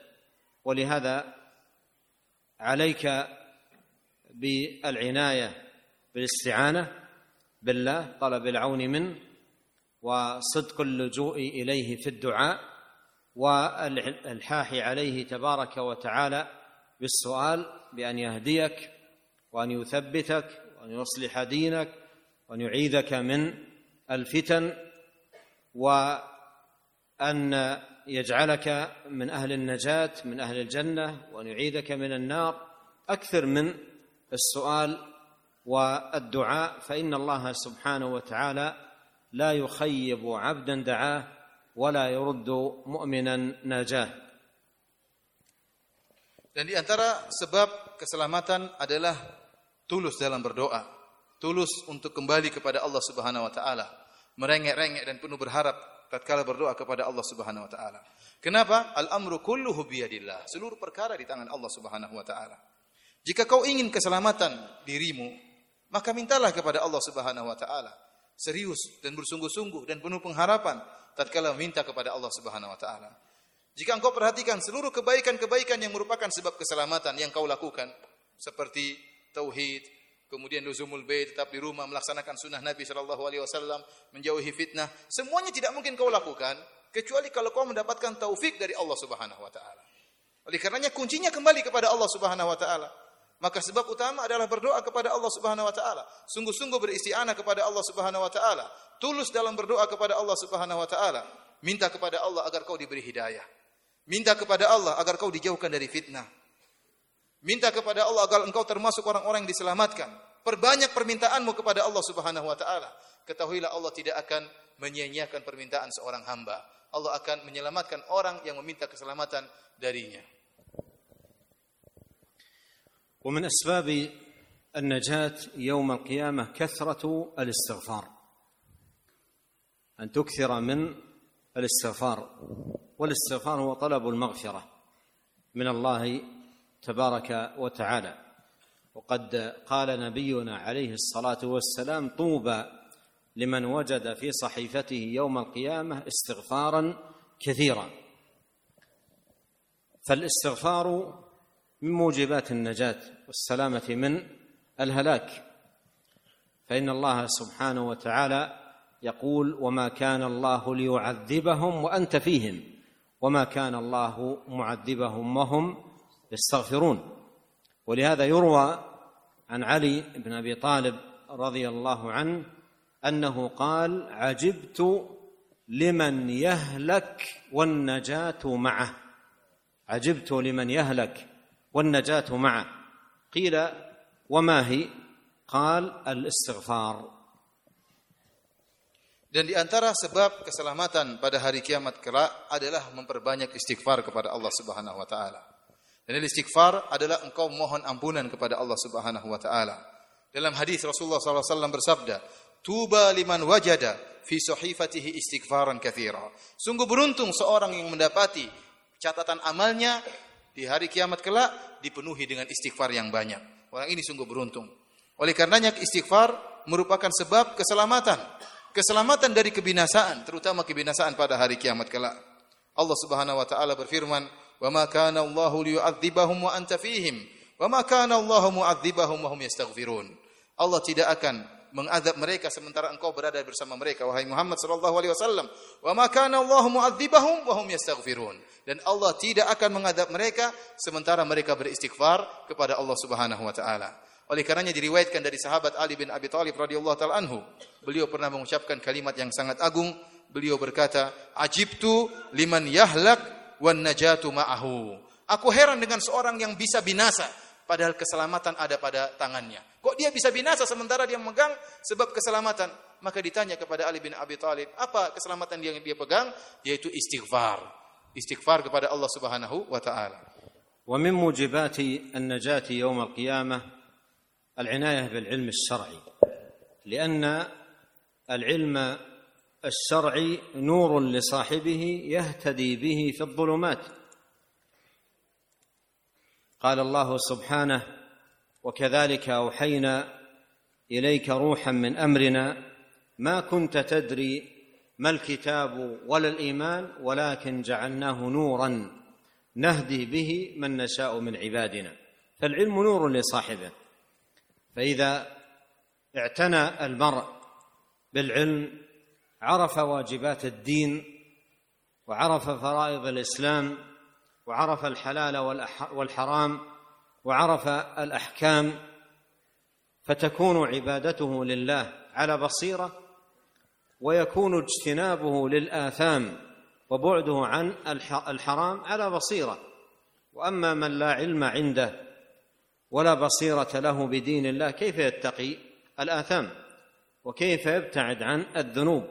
وقد قيل قديما كيف يتقي من لا يدري ما يتقي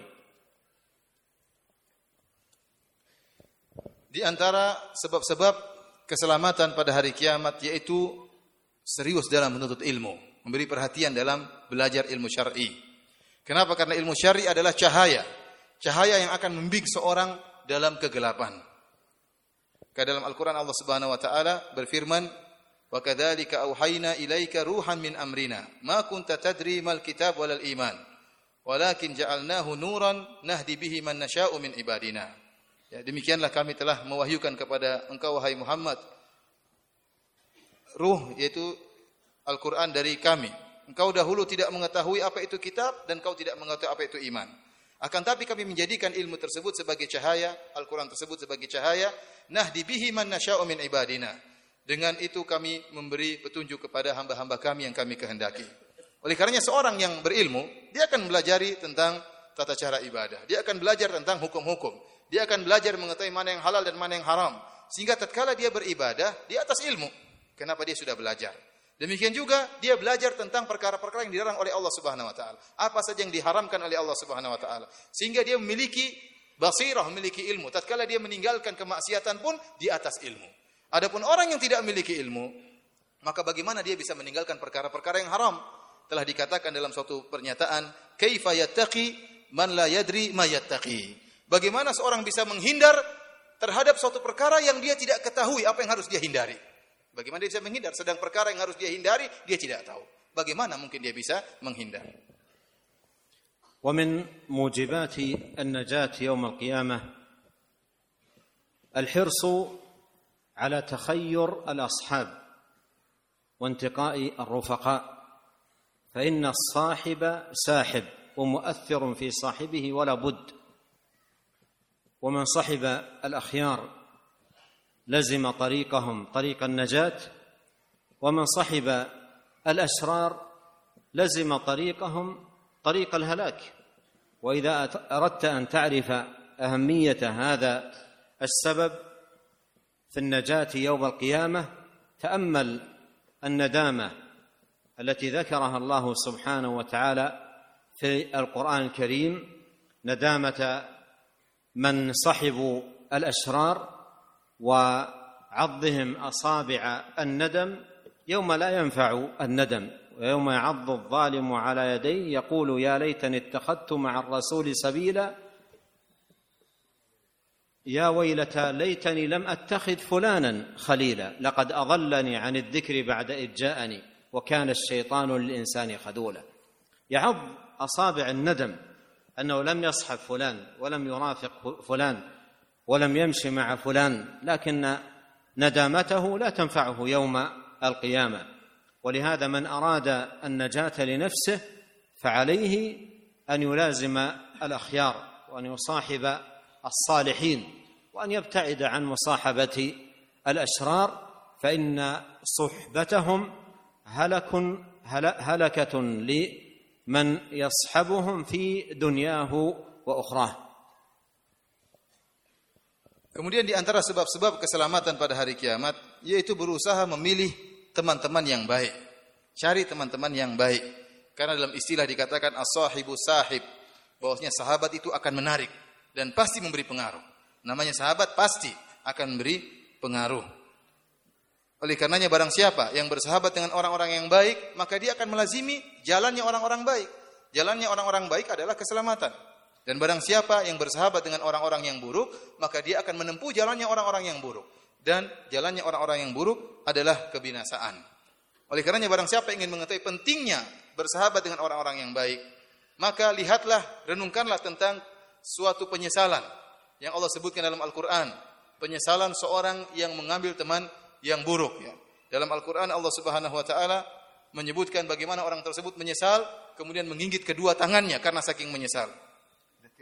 Wa yawma ya'addu adh-dhalimu ala yadayhi yaqulu ya, ya laitani ittakhadtu ma'ar rasuli sabila. Ya laitani ittakhadtu ma'ar rasuli sabila. Tatkala pada hari kiamat maka uh, dia pun menggigit orang zalim tersebut menggigit kedua tangannya dan dia menyesal kenapa saya dahulu tidak mengikuti Rasulullah sallallahu alaihi wasallam? Ya wailata laitani. Ya wailata laitani lam attakhidh fulanan khalila. Dia menyesal dia mengatakan kenapa dahulu saya menjadikan tidak menjadikan si fulan menjadikan si fulan sebagai sahabatku? Laqad adallani ani dzikri. Dia telah membuat aku berpaling menyesatkan aku dari peringatan Allah Subhanahu wa taala Orang ini menyesal pada hari kiamat kelak dan penyesalannya digambarkan oleh Allah sambil menggigit kedua tangannya. Penyesalan yang sesungguhnya. Dia menyesal kenapa tidak bersahabat dengan orang yang baik, tidak mengikuti jalan Rasulullah SAW. Dan dia menyesal kenapa dia menjadikan orang yang buruk sebagai sahabat dia. Sahabat yang buruk ini telah membuat dia sesat dari jalan kebenaran. Akan tapi apakah manfaat dari penyesalan tersebut? Pada hari kiamat tersebut, penyesalan tersebut tidak akan memberi faedah kepada dia sama sekali. Ingatlah, barang siapa yang bersahabat dengan orang-orang yang buruk, maka persahabatannya tersebut akan menjerumuskan dia dalam kebinasaan. وفي زماننا هذا وجد نوع من الأصحاب لم يكن له وجود في الأزمنة السابقة وقد أهلك كثيرا من الناس ألا وهو صحبة القنوات الفضائية ومواقع الإنترنت المهلكة من خلال الأجهزة الذكية ومن خلال الشاشات فإن كثيرا من الناس ولا سيما الشباب والشابات يصحبون تلك المواقع وتلك القنوات لأوقات طويلة من أيامهم ولياليهم يشاهدون ما يبث ويستمعون بآذانهم إليه. من المواقع المشتملة على الشبهات المفسدة للعلم والعقيدة والشهوات المفسدة للعمل والإرادة والقصد. فهلك كثير من الناس ولا سيما من الشباب والشابات بسبب صحبة بسبب هذا النوع من الصحبة الذي استجد في هذا الزمن. فمن أراد لنفسه النجاة فليكن على حذر شديد من مواضع الفتن وموجبات الهلاك والتوفيق بيد الله وحده لا شريك له Beliau mengingatkan bahwasanya di zaman kita ini ya, ada bentuk persahabatan yang tidak ditemukan di zaman-zaman terdahulu. Dahulu nggak ada model persahabatan seperti ini. Namun dia sangat tersebar di zaman kita ini. Persahabatan tersebut adalah menjalin persahabatan dengan ya channel-channel ya televisi yang menyebarkan hal-hal yang buruk, menampilkan ya film-film yang buruk dan juga bersahabat dengan internet. Bersahabat dengan internet. Dan ini bisa diikuti melalui banyak media apakah dengan alat-alat elektronik, apakah dengan HP, apakah dengan televisi, komputer dan yang lainnya. Banyak sarana untuk bersahabat dengan dengan mereka. Dan yang paling banyak bersahabat dengan mereka ini dengan internet dan yang lainnya adalah para pemuda dan para pemudi. Mereka benar-benar menjalin persahabatan yang erat dengan internet dan sejenisnya. Menghabiskan waktu mereka yang banyak untuk bersahabat dengan mereka. Siang dan malam mereka bersahabat dengan internet. Mereka benar-benar mendengarkan perkataan sahabat mereka. Mereka benar-benar menonton apa yang disampaikan oleh sahabat mereka. Padahal apa yang disampaikan oleh sahabat mereka tersebut, internet tersebut, isinya syubhat dan syahwat. Isinya syubhat-syubhat yang membuat keraguan dalam akidah. Isinya syahwat yang membuat orang malas untuk beramal. Untuk membuat orang tidak semangat untuk beribadah. Karena syahwat yang, dia, yang dilihatnya. Oleh karenanya, hati-hatilah para pemuda dan para pemudi. Jangan sampai terjebak ya dengan sahabat yang buruk ini. Oleh karenanya tatkala mereka ya membuka ya, perkara-perkara seperti ini hendaknya mereka benar-benar dalam kewaspadaan yang tinggi jangan sampai mereka terjerumus dalam ya persahabatan yang buruk dengan tayangan-tayangan yang buruk dengan syahwat dan syubhat dan taufik di tangan Allah Subhanahu wa taala. ومن موجبات النجاة يوم القيامة الحذر من العدو الخفي الذي يراك ولا تراه ويجري منك مجرى الدم من العروق الا وهو الشيطان أعاذنا الله سبحانه وتعالى منه والحذر من اتباع خطوات الشيطان ومكره بالإنسان وحبائله ووساوسه وكيده لهذا الإنسان ليكون آه ليكون الإنسان من الهالكين ثم لآتينهم من بين أيديهم ومن خلفهم وعن أيمانهم وعن شمائلهم ولا تجد اكثرهم شاكرين اعاذنا الله اجمعين وذرياتنا واهلينا من الشيطان الرجيم Dan di antara hal-hal yang menyebabkan eh, mendapatkan keselamatan pada hari kiamat kelak adalah waspada dan berhati-hati dari syaitan yaitu dari musuh yang tersembunyi, musuh musuh yang melihat engkau sementara engkau tidak melihatnya dan musuh yang bisa mengalir dalam dirimu sebagaimana aliran darah yaitu syaitan. Hati-hati dengan musuh tersembunyi ini.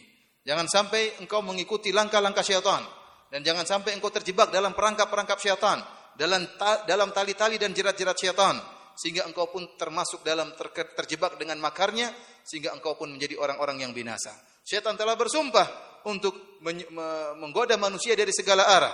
Tsumma la'atiyannahum min baini aydihim wa min khalfihim wa an aymanihim wa an syama'il wa, min syama'ilihim wa an syama'ilihim wa la tajidu aktsarahum syakirin. Kata Allah kata syaitan, kata iblis bersumpah, sungguh benar-benar aku akan mendatangi mereka manusia seluruhnya dari arah depan mereka, dari belakang mereka, dari kanan mereka, dari kiri mereka dan engkau tidak akan mendapati kebanyakan mereka bersyukur. Setan telah berjanji, kebanyakan manusia tidak bersyukur kepada Allah Subhanahu wa taala. Semoga Allah Subhanahu wa taala melindungi kita dan keturunan kita dari godaan-godaan syaitan.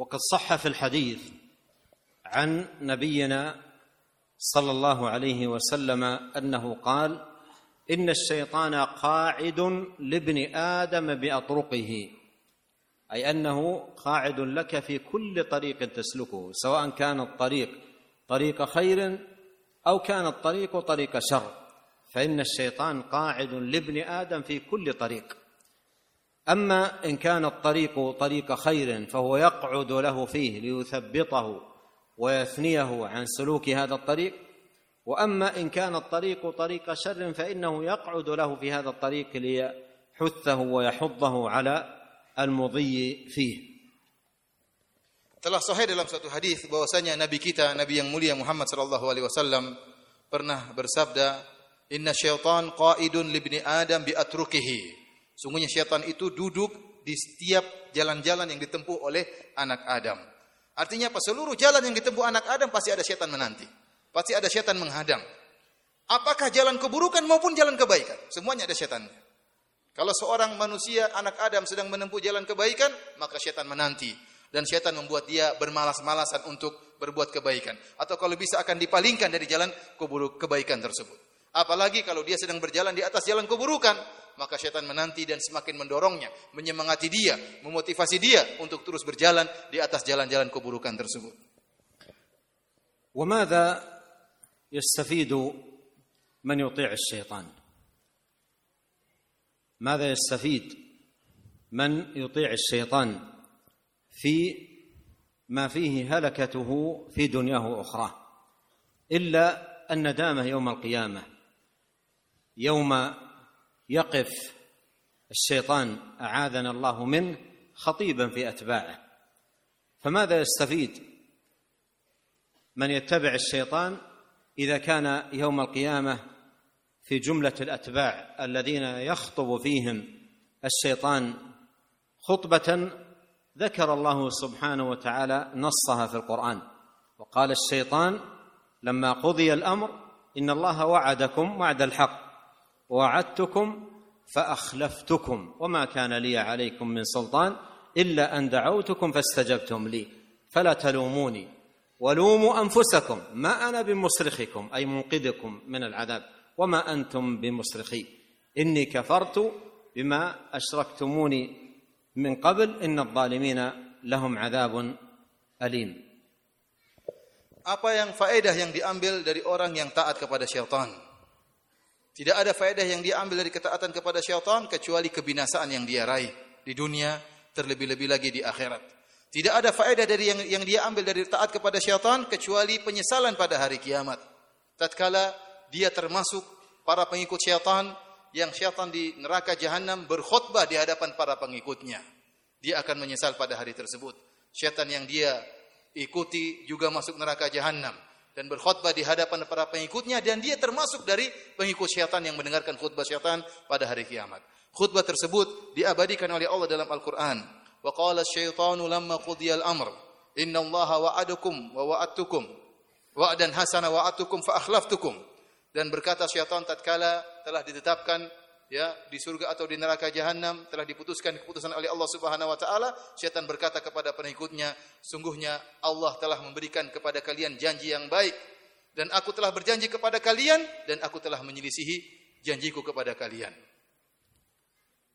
Fa akhlatu wa ma kana li alaikum min sultan. Wa ma kana li alaikum min sultanin illa an da'autukum fastajabtum li. Aku tidak punya kekuatan kepada kalian kecuali aku hanya sekedar menyeru mengajak fastajabtum li dan kalian turut ikut taat kepadaku. Kalian yang ikut aku, aku hanya sekedar menyeru. Fala talumuni walumu anfusakum. Ma ana bimusrihikum wa ma antum bimusrihi. Maka jangan kalian cela aku. Ini syaitan berlepas diri pada hari kiamat. Jangan kalian cela saya, cela kalian diri sendiri. Salah sendiri mau ngikut saya. Aku tidak bisa menyelamatkan kalian. Aku tidak bisa menyelamatkan kalian dan wa ma antum bimusrihi. Dan kalian tidak bisa menyelamatkan aku. Inni kafartu bima asyraktumuni min qabl. Inna zalimina lahum adzabun alim. Dan menyedihkan setan mengatakan, aku berlepas diri dari kesyirikan kalian. Setan yang mengajak kesyirikan kemudian dia mengatakan, aku berlepas diri dari kesyirikan kalian yang kalian lakukan. Dan sungguhnya orang-orang zalim bagi mereka adab yang pedih.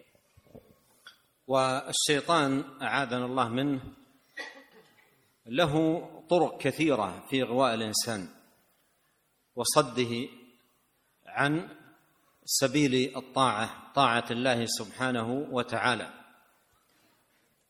وقد فصل الإمام ابن القيم رحمه الله تعالى ذلك تفصيلا واسعا نافعا في كتابه إغاثة اللهفان من مصائد الشيطان لأن الشيطان له مصائد وضعها ليصطاد الناس فيصدهم عن دين الله تبارك وتعالى. وله خبرة طويلة جدا في الإغواء وطريقة الإغواء. ولا يوجد خبرة ويتحدثون كثيرا عن الخبرة الطويلة. خبرة خمسين سنة خبرة مئة سنة. أطول خبرة توجد خبرة الشيطان. خبرة طويلة جدا. من زمن آدم وهو في مكر وتخطيط و تدبير و وكم من الناس في الأمم التي قبلنا دخلوا في الحفر وقد أغواهم الشيطان. أمم لا حد لها وأكثر الناس أتباع للشيطان من شدة مكره وصده عن دين الله تبارك وتعالى. ولهذا يجب على كل مسلم أن يتخذ الشيطان عدوا وأن يحذر من خطوات الشيطان وأن يكثر من الاستعاذة بالله تبارك وتعالى منه وإما ينزغنك من الشيطان نزغ فاستعذ بالله إنه هو السميع العليم Syaitan memiliki jalan-jalan yang banyak dalam rangka menggelincirkan manusia, menyesatkan manusia. Dan untuk menghalangi manusia untuk taat kepada Allah Subhanahu wa taala. Al-Imam Ibnu Qayyim rahimahullah telah menjelaskan bagaimana cara-cara syaitan, perangkap-perangkap syaitan untuk menjerat manusia dalam kitabnya Ighathatul Lahfan min Masaidi Syaitan, yaitu pertolongan kepada orang-orang yang membutuhkan pertolongan dari perangkap-perangkap syaitan. Karena syaitan memang melepaskan jerat-jeratnya, perangkap-perangkapnya dia pasang. Dia ingin menjerat manusia agar terperangkap dalam jerat-jerat dia sehingga dijauhkan dari jalan Allah Subhanahu wa taala. Dan ingat, musuh kita syaitan ini memiliki pengalaman yang sangat panjang ya dalam menyesatkan. Pengalaman dalam apa? Dalam menyesatkan manusia. Orang-orang berbicara tentang pengalaman. Ada yang mengatakan pengalaman saya dalam hal ini sudah 50 tahun. Pengalaman saya sudah puluhan tahun. Pengalaman yang paling panjang adalah syaitan. Yang paling lama adalah apa? Syaitan. Sejak zaman Nabi Adam alaihissalam dia sudah berpengalaman. Sampai zaman kita dan akan terus berpengalaman. dan sudah banyak umat-umat yang binasa sebelum kita dimasuk dibinasakan oleh syaitan. Terjerumus dalam lubang-lubang keburukan. Yang menjerat mereka adalah syaitan. Dan kebanyakan manusia adalah pengikut syaitan telah terperangkap dalam jerat-jerat syaitan. Oleh karenanya wajib bagi seorang muslim hendaknya untuk menjadikan syaitan sebagai musuhnya. Dan kalau dia merasa diganggu oleh syaitan maka dia pun berdoa kepada Allah Subhanahu wa taala wa imma yanzaghannaka minasyaitan ينزغنك الشيطان من الشيطان نزغ من الشيطان نزغ وإما ينزغنك من الشيطان نزغ فاستعذ بالله إنه هو السميع العليم dan jika engkau digoda oleh syaitan maka berlindunglah kepada Allah Subhanahu wa taala sungguhnya Allah Subhanahu wa taala Maha mendengar dan Maha mengetahui واختم لقاءنا هذا بدعوه عظيمه لها تعلق بموضوعنا النجاه يوم لقاء الله سبحانه وتعالى يستحب للمسلم أن يدعو بها في اليوم والليلة ثلاث مرات. ألا وهي ما رواه الترمذي والإمام أحمد وغيرهما أن أبا بكر رضي الله عنه قال للنبي صلى الله عليه وسلم علمني دعاء أدعو الله به إذا أصبحت وإذا أمسيت. فقال النبي عليه الصلاة والسلام قل اللهم فاطر السماوات والأرض عالم الغيب والشهادة رب كل شيء ومليكه أشهد أن لا إله إلا أنت أعوذ بك من شر الشيطان وشركه. وفي رواية وشركه وأن أقترف على نفسي سوءا أو أجره إلى مسلم.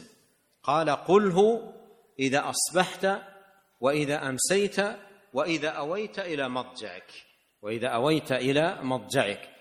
فهذه الدعوة العظيمة المباركة يستحب للمسلم أن يدعو بها في اليوم والليلة ثلاث مرات مرة في الصباح ومرة في المساء ومرة إذا أوى إلى فراشه لينام.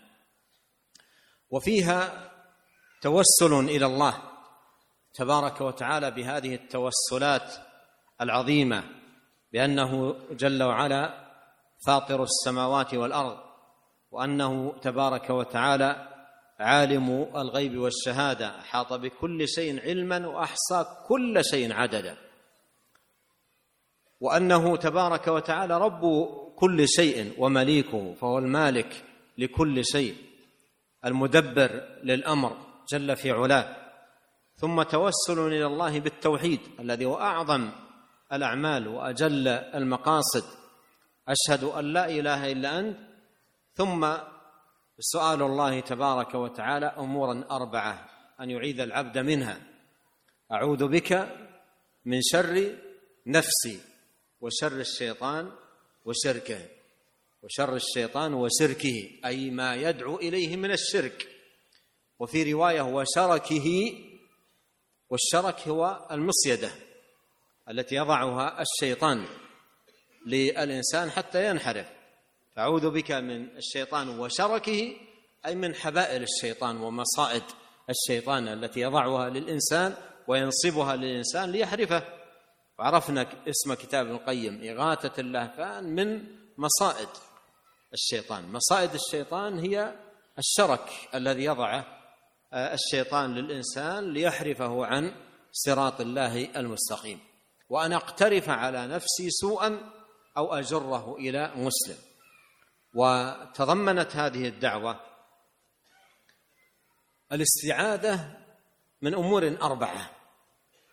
الأول والثاني منهما الأول والثاني منهما مصدر الشر ومنبعه. والثالث والرابع من هذه الدعوات نتيجة الشر نتيجة هذا المصدر ومآله. فالشرور التي تصدر لها منبعان النفس الأمارة بالسوء والشيطان. النفس الأمارة بالسوء والشيطان هذا منبع الشر. نتيجة اتباع هذا المنبع أن يقع في أمرين أن يقع في نتيجتين أن يقترف على نفسه سوءا يجر السوء إلى نفسه وأن أن يجر السوء إلى الآخرين. أن يجر السوء إلى الآخرين. فكم هو جميل بكل مسلم أن يواظب على هذه الدعوة مستشعرا معناها ثلاث مرات مرة في الصباح ومرة في المساء ومرة عندما يأوي إلى فراشه لينام Para hadirin yang dirahmati oleh Allah Subhanahu wa taala, beliau mengatakan bahwasanya beliau menutup uh, khitam dari kajian kita pada malam uh, hari ini yaitu dengan mengajak kita berdoa keselamatan dari Allah Subhanahu wa taala dengan sebuah doa yang diajarkan oleh Nabi sallallahu alaihi wasallam kepada Abu Bakar radhiyallahu taala anhu. Itu apa yang diriwatkan oleh Imam Tirmidzi dan juga Imam Ahmad bahwasanya Abu Bakar radhiyallahu taala anhu uh, pernah bertanya kepada Nabi sallallahu alaihi wasallam, "Ya Rasulullah, alimni doaan, ajarkanlah kepadaku satu doa." Ada ubihi aku mengucapkan doa tersebut jika aku di pagi hari dan jika aku di sore hari dan jika aku ya, akan tidur.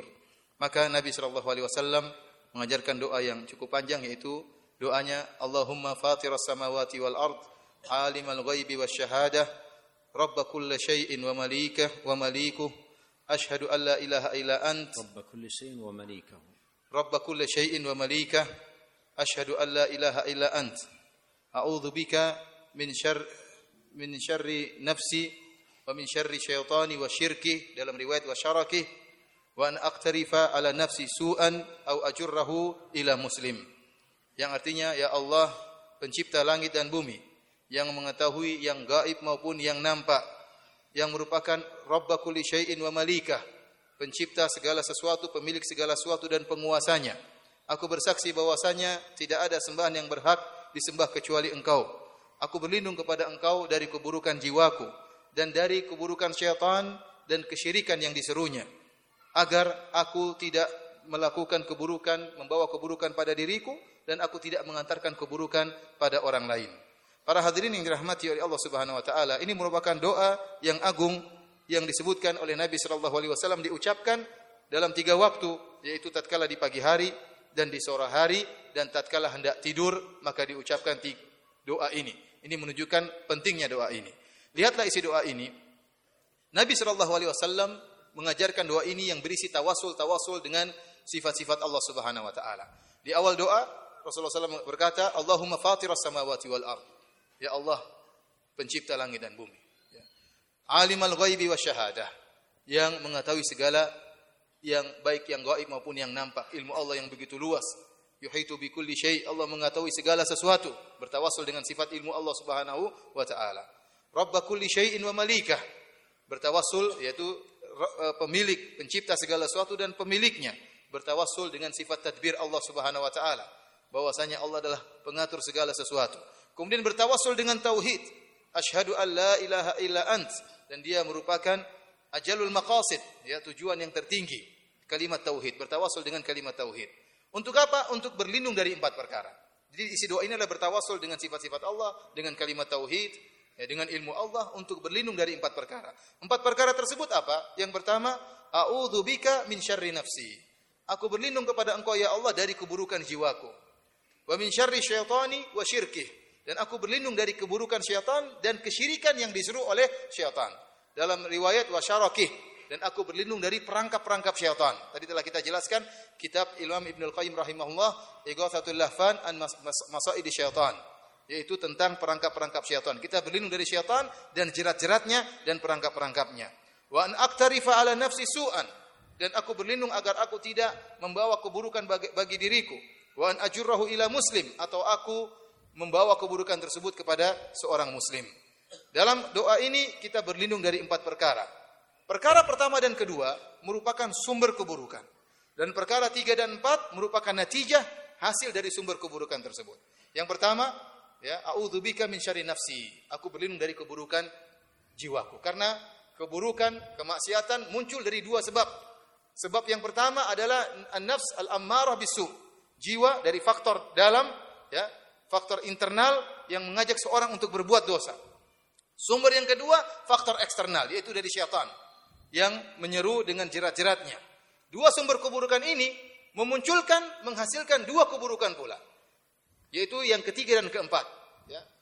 Yang ketiga yaitu an aktarifa, ya aku melakukan dosa terhadap diriku, ini akibat ter, terjerat dengan syaitan atau terjerat dengan e, nafsu yang mengajak kepada keburukan, maka aku melakukan kemaksiatan, melakukan keburukan. Atau yang keempat, aku membawa keburukan tersebut kepada muslim muslim yang lain. Ini doa adalah doa yang sangat agung agar kita terselamatkan dari godaan syaitan. Ya oleh karenanya sungguh indah bagi setiap muslim jika dia mengulang-ulang doa ini setiap hari tiga kali. Bayangkan setiap hari tiga kali. Di pagi hari doa zikir pagi, zikir petang, kemudian sebelum tidur dia membaca doa ini agar kita terlindung dari godaan syaitan. قبل أن أختم هذا اللقاء لدي سؤال أطرحه على جميع الإخوة وأريد أن أسمع من واحد منهم جوابا عليه.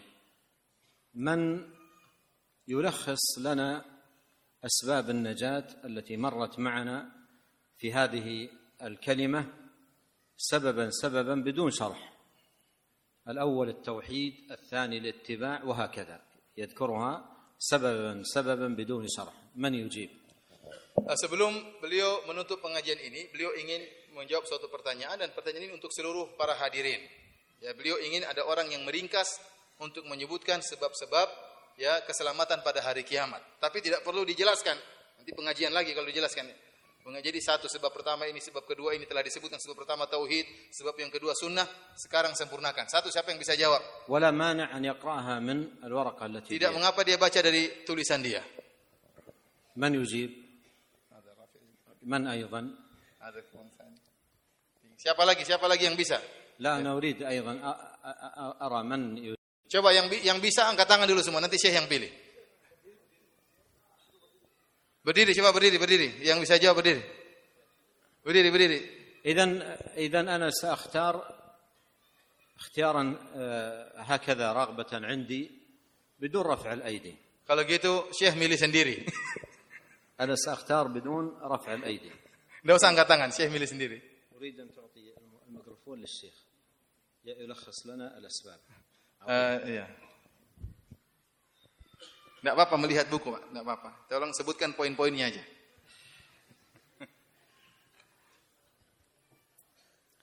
أسباب النجاة يوم القيامة الأولى التوحيد Yang kedua والثاني العمل بالسنة والثالث العمل الصالح والآخر الوقوف بيد الله سبحانه وتعالى بالدعاء الأسباب الآخر berhati-hati dan waspada terhadap perbuatan-perbuatan yang jelek. Kemudian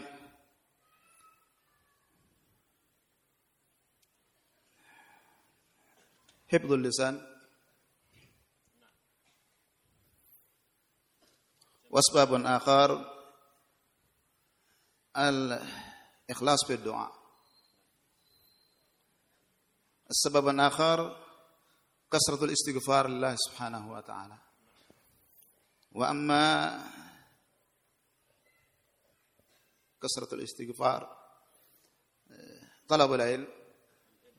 نعم. مصاحبة الصالحين. Ya. Eh,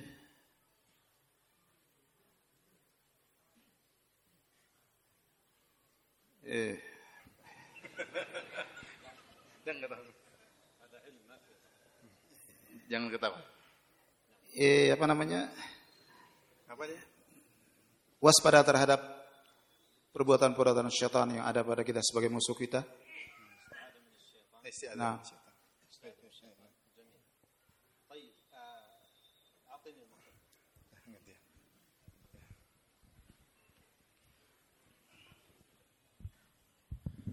أريد أن أسأل الشيخ سؤالا لا ينزعج منه ويجيبنا عليه كم عمر الشيخ Beliau ingin tanya pertanyaan semoga uh, tidak jadi masalah bagi Bapak. Berapa umur Bapak? Beliau ingin tanya.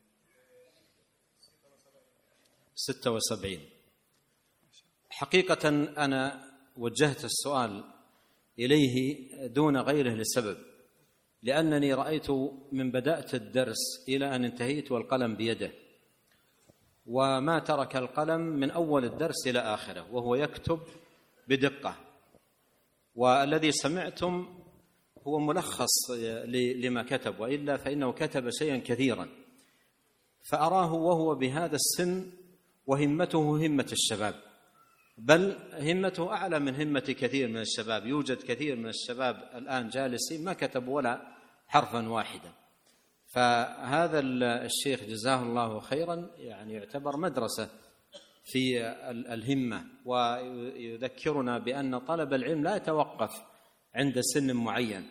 بل لما سئل الإمام أحمد رحمه الله تعالى عن طلب العلم إلى متى قال من المحبرة إلى المقبرة. فطلب العلم مستمر. فهذه الهمة من هذا الشيخ الفاضل جزاه الله خيرا. حقيقة تعتبر مدرسة وبعدين تربية مفيدة لنا الأجمعين بإذن الله سبحانه وتعالى وفائدة. فأسأل الله عز وجل أن يبارك في عمره وأن يوفقه للعلم النافع وأن ينفعه بما علمه وأن يوفقنا أجمعين. للعلم النافع والعمل الصالح وأن يهدينا إليه صراطا مستقيما. والشيخ جزاه الله خيرا له عندي عدة جوائز ليست جائزة واحدة. لو عندي جوائز عديدة وكثيرة أيضا. نعم. وأول جائزة جائزة معجلة أقدمها له لأني نسيت محفظتي في البيت. فأنا أهديه ساعتي. هذه الأولى. وأما الجوائز الأخرى فإن شاء الله تصل إليه في بيته.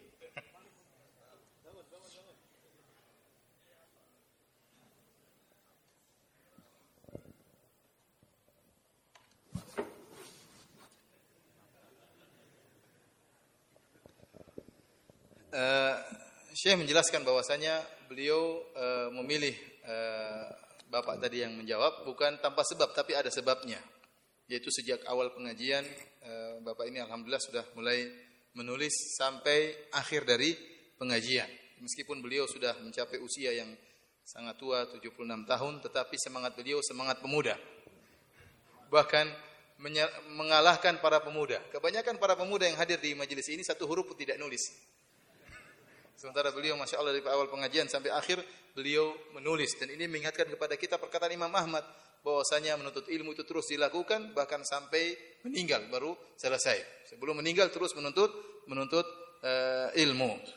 Kemudian uh, beliau uh, berdoa kepada Allah Subhanahu wa taala semoga Allah Subhanahu wa taala memberkahi umur uh, Bapak ini agar umur beliau dipenuhi dengan ketaatan kepada Allah Subhanahu wa taala agar dianugerahkan dengan ilmu yang bermanfaat. Demikian juga agar Allah menganugerahkan kepada kita semua ilmu yang bermanfaat dan amal yang saleh. Syekh menyatakan bahwasanya Syekh akan berikan hadiah bukan cuma satu bukan dua kata Syekh banyak ya. Hadiah buat Bapak ini ya. Di antaranya tadi hadiah yang telah diberikan, hadiah yang disegerakan yaitu jam tangan Syekh dan insya Allah ada hadiah-hadiah yang lain yang akan sampai kepada beliau dan beliau tunggu aja di rumah. اختصرت كثيرا في الترجمة Kata Syekh saya terlalu cepat meringkas. Banyak yang diringkas oleh الترجمة في أشياء مهمة لابد أن تبينها ما ذكرت كلام الإمام أحمد ذكرت من المحبرة ذكرت ذكرت وذكرت أنه قلمه بيده من أول الدرس. إيه ذكرت. أنا أعذرني أنا ما أعرف أندونوسي لكن كأن الكلام مختصر يعني. كله ذكرته ذكرت. ما فات شيء. ها؟ آه ما شاء الله تبارك الله. ما شاء ما شاء الله. في ختام هذا اللقاء أسأل الله الكريم رب العرش العظيم بأسماء الحسنى وصفاته العليا أن ينفعنا أجمعين بما علمنا وأن يزيدنا علما وأن يجعل ما تعلمناه حجة لنا لا علينا وأن يهدينا إليه صراطا مستقيما. اللهم أصلح لنا ديننا الذي هو عصمة أمرنا وأصلح لنا دنيانا التي فيها معاشنا وأصلح لنا آخرتنا التي فيها معادنا واجعل الحياة زيادة لنا في كل خير والموت راحة لنا من كل شر. اللهم إنا نسألك الثبات في الأمر والعزيمة على الرشد. ونسألك موجبات رحمتك وعزائم مغفرتك ونسألك شكر نعمتك وحسن عبادتك ونسألك قلبا سليما ولسانا صادقا ونسألك من خير ما تعلم ونعوذ بك من شر ما تعلم ونستغفرك لما تعلم إنك أنت علام الغيوب. اللهم عذنا والمسلمين أينما كانوا من الفتن ما ظهر منها وما بطن. اللهم آمنا في أوطاننا وأصلح أئمتنا وولاة أمورنا واجعل ولايتنا في من خافك واتقاك واتبع رضاك يا رب العالمين. اللهم آت نفوسنا تقواها وزكها أنت خير من زكاها أنت وليها ومولاها. اللهم إنا نسألك الهدى والتقى والعفة والغنى. اللهم عنا ولا تعن علينا وانصرنا ولا تنصر علينا. وامكر لنا ولا تمكر علينا واهدنا ويسر الهدى لنا وانصرنا على من بغى علينا. اللهم اجعلنا لك ذاكرين لك شاكرين إليك أواهين منيبين لك مخبتين لك مطيعين. اللهم تقبل توبتنا واغسل حوبتنا وثبت حجتنا واهد قلوبنا وسدد ألسنتنا واسلل سخيمة صدورنا. اللهم اغفر لنا ذنبنا كله دقه وجله أوله وآخره علانية وسره اللهم اغفر لنا ما قدمنا وما أخرنا وما أسررنا وما أعلنا وما أنت أعلم به منا. أنت المقدم وأنت المؤخر لا إله إلا أنت. اللهم اغفر لنا ولوالدينا ولمشايخنا وللمسلمين والمسلمات والمؤمنين والمؤمنات الأحياء منهم والأموات. اللهم اقسم لنا من خشيتك ما يحول بيننا وبين معاصيك ومن طاعتك ما تبلغنا به جنتك ومن اليقين ما تهون به علينا مصائب الدنيا. اللهم متعنا بأسماعنا وأبصارنا وقوتنا ما أحييتنا واجعله الوارث منا واجعل ثأرنا على من ظلمنا وانصرنا على من عادانا. ولا تجعل مصيبتنا في ديننا ولا تجعل الدنيا أكبر همنا. ولا مبلغ علمنا ولا تسلط علينا من لا يرحمنا سبحانك اللهم وبحمدك أشهد أن لا إله إلا أنت استغفرك وأتوب إليك اللهم صل وسلم على عبدك ورسولك نبينا محمد وآله وصحبه Demikianlah tadi para hadirin dan hadirat yang dirahmati oleh Subhanahu wa taala, Syekh menutup kajian kita dengan doa yang panjang yang beliau mendoakan kita dengan berbagai banyak kebaikan. Semoga doa beliau dikabulkan oleh Allah Subhanahu wa taala. من نسأل الله الجميع التوفيق والسداد والعون على كل خير بارك الله